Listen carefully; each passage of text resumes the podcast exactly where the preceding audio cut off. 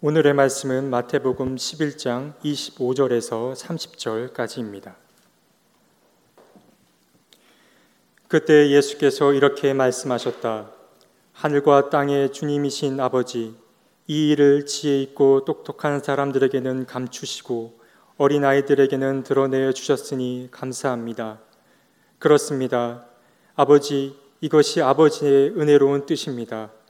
내 아버지께서 모든 것을 내게 맡겨주셨습니다. 아버지 밖에는 아들을 아는 이가 없으며 아들과 또 아들이 계시하여 주려고 하는 사람 밖에는 아버지를 아는 이가 없습니다. 수고하며 무거운 짐을 진 사람은 모두 내게로 오너라. 내가 너희를 쉬게 하겠다. 나는 마음이 온유하고 겸손하니 내 멍에를 메고 나한테 배워라. 그리하면 너희는 마음의 쉼을 얻을 것이다. 내 멍에는 편하고 내 짐은 가볍다. 이는 하나님의 말씀입니다. 하나님 감사합니다. 참 좋으신 우리 주님의 은총과 평강이 교우 여러분 모두와 함께 하시기를 빕니다. 아, 무엇보다도 홍수의 피해를 복구하기 위해 지금도 절망을 다스리면서 구슬땀을 흘리고 있는 모든 이재민들과 또 그들을 돕기 위해 애를 쓰는 사람들과 함께 하기를 빕니다.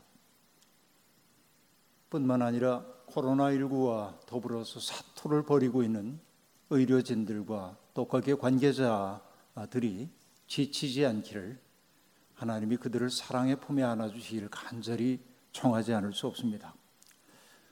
아, 주춤한 것처럼 보였던 코로나19가 또다시 맹렬한 기세로 확산되어 가고 있습니다. 아주 엄중한 상황입니다. 무엇보다도 교회가 감염의 통로 구실을 하고 있다는 사실이 우리를 참 씁쓸하고 아프게 만들고 있는 게 사실입니다. 이 질병은 소위 영적이라고 하는 사람들, 지도자 연하는 기독교인들이 또 목사들이 얼마나 일반적인 상식과 시민적 상식과 동떨어진 채 살고 있는지를 여실히 보여주고 있다고 그렇게 말할 수밖에 없습니다.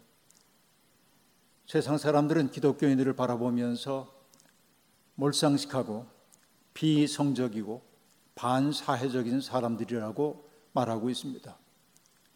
나는 그렇지 않다고, 우린 그렇지 않다고 말하고 싶지만 일반인들의 눈에 비친 교회의 모습은 다를 바가 별로 없는 것으로 보입니다. 정치적인 입장에 따라 예수님을 볼모로 삼고 있는 사람들로 인하여서 세상은 조금 더 어지러워지고 있음을 알 수 있습니다. 제발 하나님의 이름으로 하나님을 배반하는 사람들이 없으면 좋겠습니다. 예수님의 이름으로 예수님을 부인하는 그런 일들이 없었으면 좋겠습니다. 어느 신학자가 얘기하고 있는 것처럼 가장 거룩한 것이 타락하면 마성적인 것으로 변화되고 있습니다. 오늘 한국 기독교 지도자연 하는 사람들, 음성 크게 내는 사람들이 보여주고 있는 것이 바로 그런 현실입니다. 참 씁쓸하고 답답합니다. 무엇보다도 하나님이 마음 아프실 것 같습니다. 당신의 이름이 그렇게 오용되고 있다는 사실 때문에 말입니다. 여러분 제발 미혹되지 말기를 바랍니다. 이렇게 씁쓸한 마음 가눌 길이 없는데 여러분 평화운동가인 박노해 선생의 사진 에세이집 단순하게 단단하게 단아하게라는 에세이집에 실린 그림과 글 하나가 제 마음속에 또 다른 용기를 북돋워 주었습니다. 그 사진 속에는 흰 옷을 입은 두 사람이 등장합니다. 그 농부들은 거친 땅을 일구고 있습니다. 거기에 붙인 이 박노의 시인의 글이 이러합니다. 사막을 달구던 태양이 저물어 가면 흰 잘라비를 입은 수단의 농부들은 나일 강물을 끌어다 일항을 내고 씨앗을 뿌린다. 거대한 모래 폭풍이 한번 휩쓸고 지나가면 그동안의 노고는 흔적도 없이 사라지지만 말라 죽으면 다시 심고 또 말라 죽으면 다시 심는 일을 원망도 불평도 없이 해 나간다. 그렇게 한 걸음 한 걸음씩 나일강 주변으로 푸른 띠를 이루며 넓어지는 농토와 숲, 날마다 반복되는 농부들의 성사 덕분에 오늘도 불타는 사막의 푸른 생명이 자라난다. 나는 걸음마다 황무지를 늘려가는 사람인가? 걸음마다 푸른 지경을 넓혀가는 사람인가? 이 대목이 깊은 감동을 주었습니다. 말라 죽으면 다시 심고 또 말라 죽으면 다시 심는 농부의 검질긴 노력이 푸른 세상, 녹색의 세상을 조금씩 넓혀가고 있다는 그 이야기 말입니다. 시인은 그래서 그들의 그와 같은 아름다운 실천을 가리켜서 농부들의 성사, 다시 말하면 농부들의 성례전이라고 말하고 있습니다. 가장 속된 것을 통해서 하나님의 현존을 드러내는 것이 성례전이라고 한다면 농부들은 절망을 거스려가며 희망을 파종하는 일을 통해 하나님을 드러내고 있었다는 이야기입니다. 어려울 때 투덜거리거나 누군가를 원망하는 일은 누구나 할 수 있습니다. 투덜거림은 약자의 버릇입니다. 하지만 곤경에 처해서도 묵묵히 자기의 일을 감당하는 사람들이 있습니다. 그들은 숙명론에 사로잡히지 않고 믿음을 가지고 자기의 인생을 기획해 나갑니다. 역경을 좋아하는 사람은 세상에 없습니다. 때때로 역경은 불청객처럼 찾아와 우리를 괴롭히고 삶의 방향을 바꿔놓곤 합니다. 그렇습니다. 모래 폭풍이 불어와 우리가 뿌려놓았던 씨앗들을 다 삼켜버리는 것, 이것이 우리가 경험하는 인생의 씁쓸함이지만 말라 죽는 작물들 위해 새로운 씨를 뿌리는 것은 인간의 강고한 의지인 동시에 믿음이라 말할 수 있습니다. 그렇습니다. 희망은 저절로 주어지는 것 아니라 힘써 만들어 가야 하는 것임을 우리가 잊지 말아야 할 것입니다.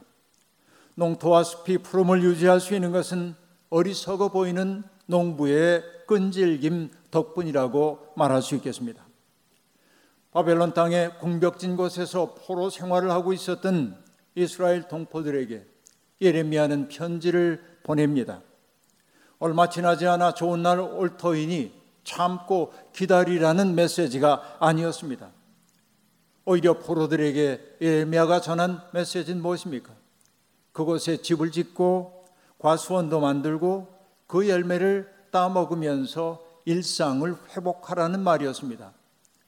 결혼하고 시집 장가가 자식들 낳아 기르라는 것이었습니다. 그리고 더욱더 놀라운 것은 그 땅 사람들을 평안하게 해달라고 주님께 기도하라는 것이었습니다. 여러분, 거짓 예언자들의 달콤한 말에 속아 섣부른 기대를 품었다가 더 큰 절망에 빠지지 말라고 그러니까 끈질기게 희망을 붙들고 자신에게 주어져 있는 절망을 이겨내라고 예레미야는 말하고 있는 것입니다. 삶은 어렵고 곤고합니다. 그렇지만 삶은 계속되어야만 합니다.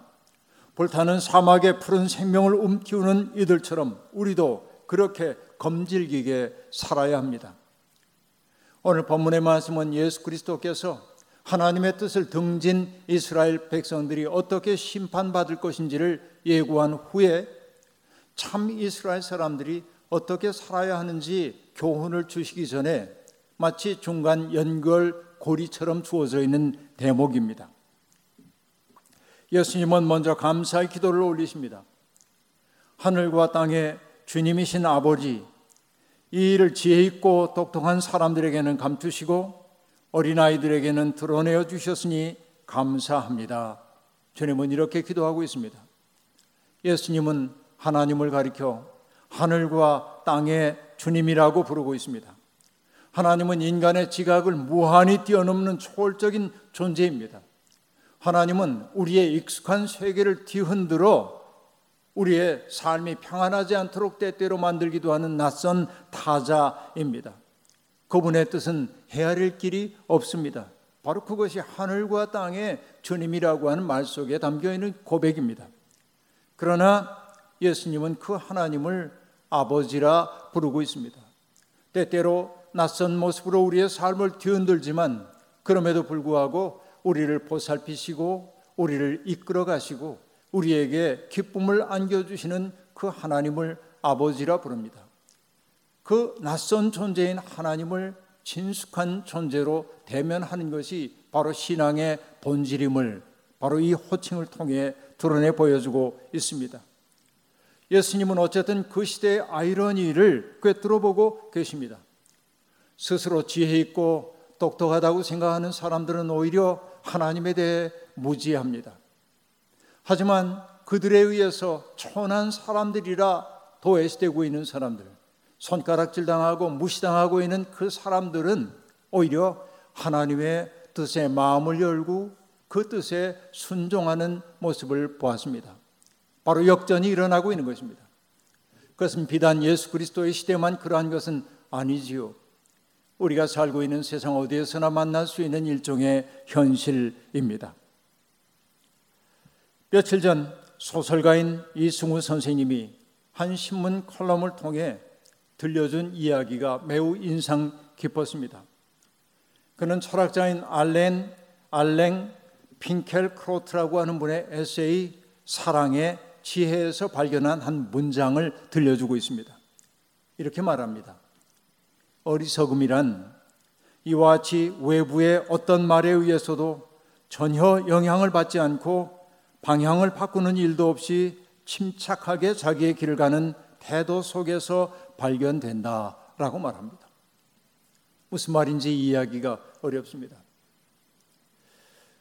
외부의 어떤 말에 의해서 흔들리지 않는 사람, 방향을 바꾸지 않고 뚜벅뚜벅 자기의 길을 가는 사람은 어떻게 보면 소신 있는 사람처럼 보입니다. 당당한 사람처럼 보입니다. 그런데도 불구하고 이 핑켈 크로트는 바로 그것이 어리석음일 수 있다고 이야기하고 있습니다. 핑켈 크로트는 어리석음의 특징을 한마디로 요약합니다. 틀에 박힘이란 말. 분명한 자기의 틀 속에 딱 처박혀서 변화를 용납하지 않는 것이 어리석음이라고 얘기합니다. 저는 늘 이것을 다른 말로 표현해 오곤 했습니다. 어리석은 사람이란 누구입니까? 자기 속에 갇힌 사람들입니다. 너무나 확실하기 때문에 자기의 입장을 바꿀 생각이 없는 사람들. 누군가로부터 배우고 자기의 입장을 수정해 나가며 진실에 이르기보다는 언제나 자기가 가지고 있는 편견 속에 머물려고 하는 사람들, 바로 이것이 어리석음이라고 저는 늘 이야기해 왔습니다. 자기가 옳다는 생각에서 한치도 벗어나지 못했기에 자기와 생각이 다른 사람들은 다 틀렸다고 그들은 생각합니다. 다름을 용납할 생각이 없습니다. 그 때문에 그들은 폭력적입니다. 때때로 믿음 좋다고 하는 사람들이 다른 사람들에게 폭력적으로 보이는 까닭은 그 때문입니다. 그들은 다른 사람들을 배려하지 않습니다. 펜켈 크로트는 그런 어리석음의 예로 세 가지를 들고 있는데 하나는 중세의 종교적 교조주의가 그러하고 둘째는 근대 이성과 과학에 대한 맹신이 그러하고 셋째는 혁명을 앞세운 정치적 연설을 들고 있습니다. 이것이 전부 어리석음의 표현이라고 보고 있는 것이죠. 편협한 종교도 어리석음일 수 있다는 이야기가 오늘 우리의 가슴 속에 크게 와닿고 있습니다. 예수님을 죽음에 이르게 한 사람들은 무지한 군중들이 아니었습니다. 전문적인 지식이 있다고 자부하는 사람들, 율법에 대해서는 해박한 지식이 있다고 생각하는 사람들, 하나님을 예배하는 일에 있어서 나만큼 전문가가 없다고 생각하는 사람들이 공모하여 예수를 죽음으로 내몰았음을 우리는 알고 있습니다.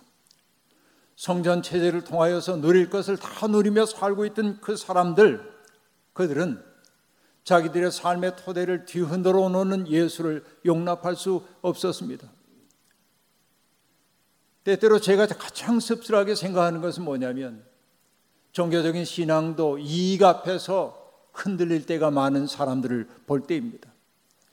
이익의 문제를 다루지 못할 때 경건은 뒷걸음질 칠 수밖에 없습니다. 이익을 내려놓을 수 어, 있을 때, 비로소 우리는 신앙의 깊은 지경으로 나아갈 수 있다고 말할 수 있겠습니다. 성전 체제를 구성하고 있는 사람들 그들이 흥분했던 것은 예수가 비진리이기 때문이 아니라 예수가 뒤흔들어 놓는 자기들의 체제, 그 체제로부터 얻는 자기들의 이익이 줄어들 것을 두려워했기 때문에 그렇습니다. 이것이 슬픔입니다. 여러분, 저는 잘 알려진 춤의 왕이라는 노래를 통하여 이런 현실을 다시금 돌아봤으면 좋겠습니다. 작사자는 하나님의 구원 사역을 하나님의 춤, 디바인 댄스로 표현하고 있습니다. 하나님의 세상을 섭리하고 구원해 가는 그것이 하나님의 춤으로 노래 속에 형상화되어 있습니다. 온 우주가 하나님의 창조의 리듬에 따라 움직이는 것, 바로 그것이 춤이라고 그는 생각했던 것일 겁니다. 그 2절 가사가 이러합니다. 높은 양반들을 위해 춤을 추었을 때 그들 천하다 흉보고 비웃었지만 어부 위에 춤을 추었을 때 날 따라 춤을 추었다. 높은 양반들을 위해 춤을 추자 그들은 천하다 흉보고 비웃습니다. 그러나 어부들을 위해 춤을 추자 날 따라 춤을 추었다. 여러분 이것이 정말 진리가 처해 있는 상황 아닙니까? 노래는 계속됩니다. 춤춰라 어디서든지 힘차게 멋있게 춤춰라. 나는 춤의 왕 너 어디 있든지 나의 춤 속에 너 인도하련다. 안다 하는 자부심이 오히려 무지 가운데로 사람들을 인도합니다. 확신이라고 하는 것이 사람들을 오히려 자기 감옥 속에 가둬놓고 맙니다. 그 때문일 겁니다. 노자도 똑같은 말을 하지요. 아는 사람은 말하지 않고 말하는 사람은 알지 못한다 하는 말이죠. 언자 부지요 지자 불언이라 라고 말합니다. 아는 사람은 말하지 않습니다. 말하는 사람은 알지 못합니다.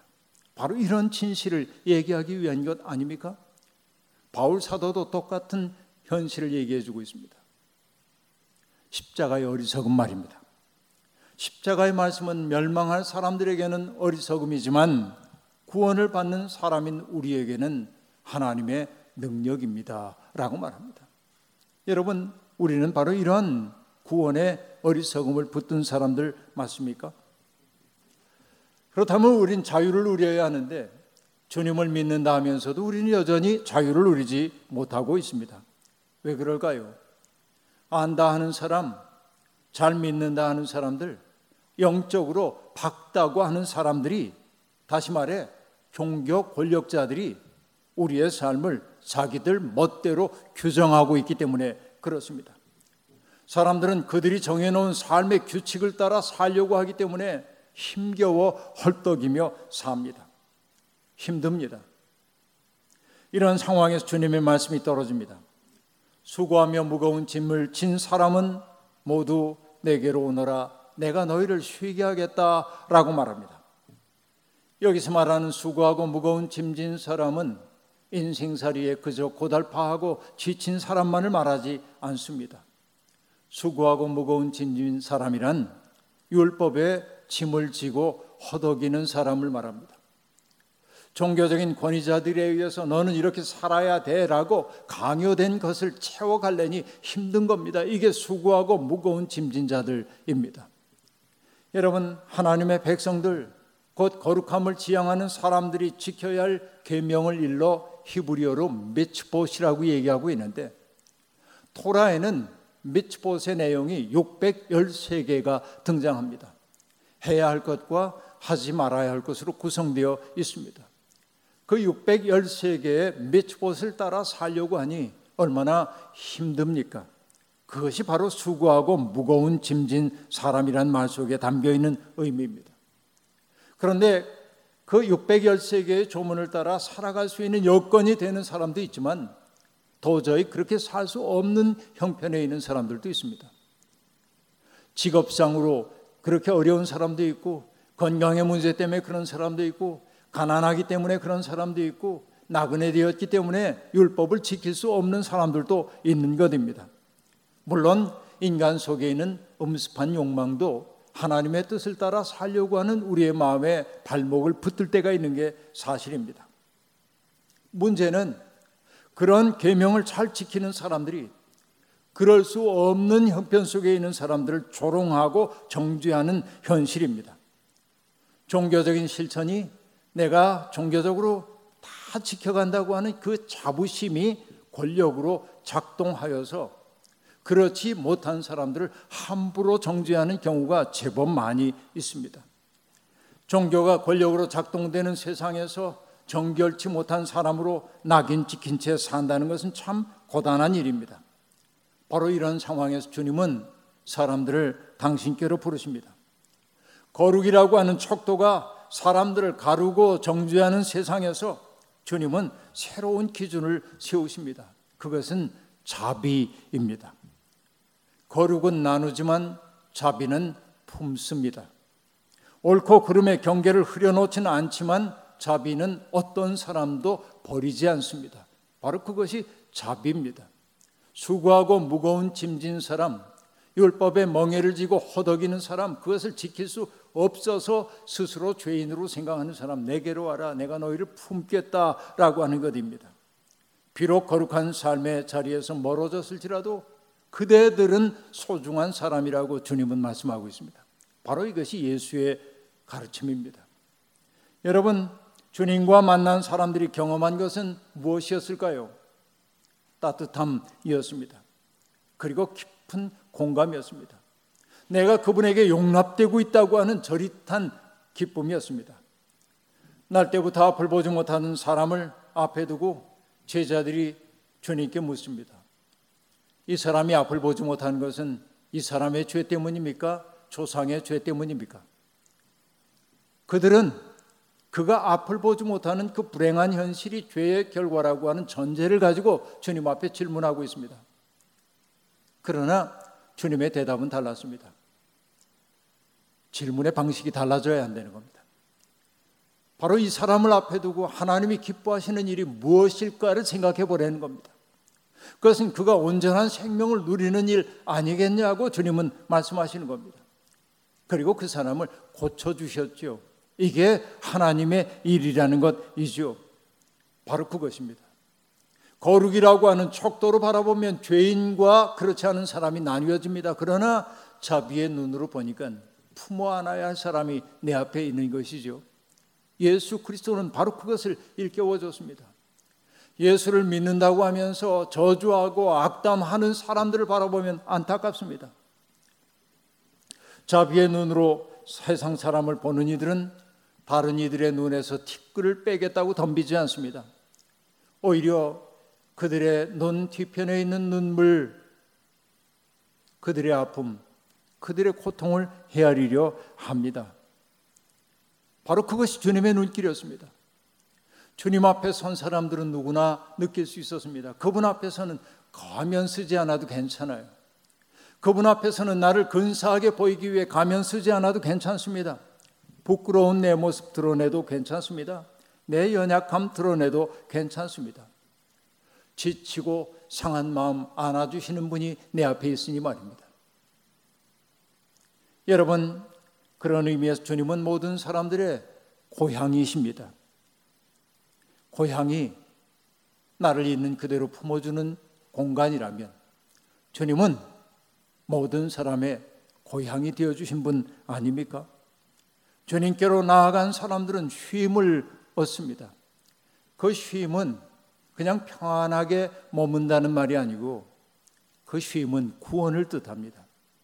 내 존재가 받아들여졌고 내 삶이 얼마나 귀한 삶인지를 그분을 통해 느끼게 되는 것이 이것이 참된 쉼입니다. 쉼은 일하지 않음이 아닙니다. 주님 안에서 참된 안식 쉼이란 내 삶이 하나님에게 용납되고 내 삶이 하나님께 귀하게 여겨졌다는 사실을 알아차리는 것 바로 이 속에 진정한 쉼 구원이 있는 것입니다. 그런데 문제는 그런 쉼이 지속되지 않는다는 데 있습니다. 산 위에서 흰 모습으로 변화되신 주님을 바라보면서 그 신비를 경험했던 제자들은 그곳에 머물고 싶어 했습니다. 그러나 주님은 일어나 내려가자고 말씀하십니다. 그들의 삶이 이어져야 할 곳은 여전히 눈물과 아픔과 시련과 협잡이 넘치는 세상이었기 때문에 그렇습니다. 그런 세상에 살면서 우리의 쉼은 무너지고 또 무너집니다. 그러나 그런 일상 속에 살면서도 여전히 쉼이 유지되기 위해서는 주님 앞에 엎드리지 않을 수 없습니다. 그래서 주님이 말씀하십니다. 나는 마음이 온유하고 겸손하니 내 멍에를 메고 나한테 배워라. 그리하면 너희는 마음의 쉼을 얻을 것이다.